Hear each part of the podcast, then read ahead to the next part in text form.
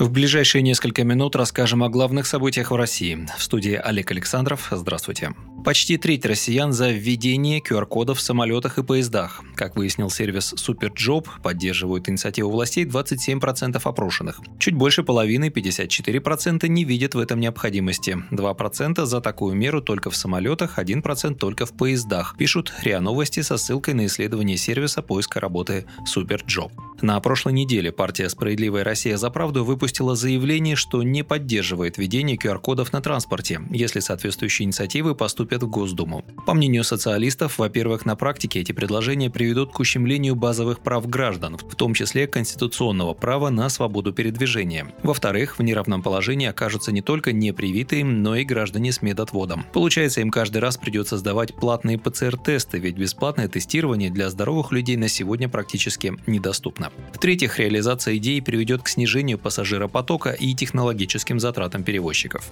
Более эффективной и правильной мерой было бы введение бесплатного экспресс-тестирования в аэропортах и на вокзалах, считают справедливоросы.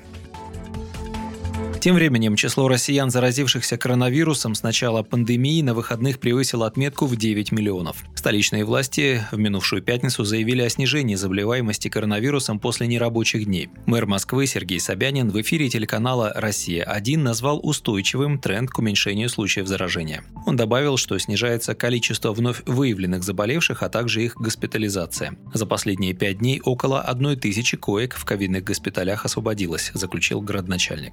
Напомним, нерабочие дни в России были введены с тридцатого октября по седьмое ноября в связи с ситуацией с коронавирусом. Прогноз о том, когда наша страна сможет преодолеть ковидные ограничения, двенадцатого ноября дал доктор медицинских наук, вирусолог Анатолий Альтштейн. Он считает, что, скорее всего, Россия справится с пандемией в следующем году, хотя вирус никуда не денется, а вспышки еще будут, заявил врач РИА Новости.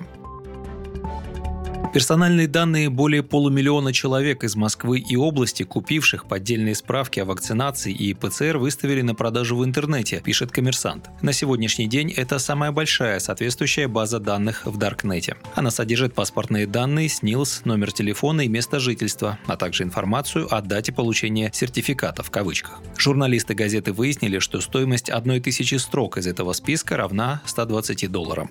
Продажи фейковых сертификатов о прививках начали расти на на фоне постепенного открытия границ в мае и отпускного сезона. Новый период высокого спроса на них пришелся на нерабочие дни в ноябре. Основатель сервиса разведки, утечки данных и мониторинга Даркнета Ди Эл Би Ай Ашот Оганесян рассказал, что сайты по продаже поддельных документов о вакцинации появляются практически каждый день. Поэтому неудивительно, что мошенники пытаются заработать, в том числе на продаже данных своих клиентов. По его мнению, злоумышленники могут использовать данные и для шантажа клиента. Возможно, мошенники начнут звонить людям со словами, что на их имя куплен поддельный ку ар-код и нужно заплатить за прекращение дела. Минсельхоз предложил меры по снижению цен на так называемый борщевой набор. Для этого придется увеличить к две тысячи двадцать пятому году на четырнадцать процентов по сравнению с прошлым годом выращивание продуктов из борщевого набора – моркови, капусты, лука, свеклы и картофеля. Только такая мера сможет якобы остановить рост цен, сообщает «Известия» со ссылкой на письмо ведомства, направленное в правительство. Помимо увеличения посевных площадей, ведомство предлагает ввести овощехранилище мощностью триста тринадцать тысяч девятьсот тонн. В Национальном плодоовощном союзе подтвердили, что дефицит хранилищ оценивается в общей сложности в один миллион тонн овощей. Овощи, кстати, стали лидерами среди базовых продуктов в России по темпам удорожания. Министр экономического развития Максим Решетников связал рост цен на плодоовощную продукцию с существенным отставанием темпов уборки урожая и нехваткой рабочей силы в ряде регионов в условиях карантинных ограничений.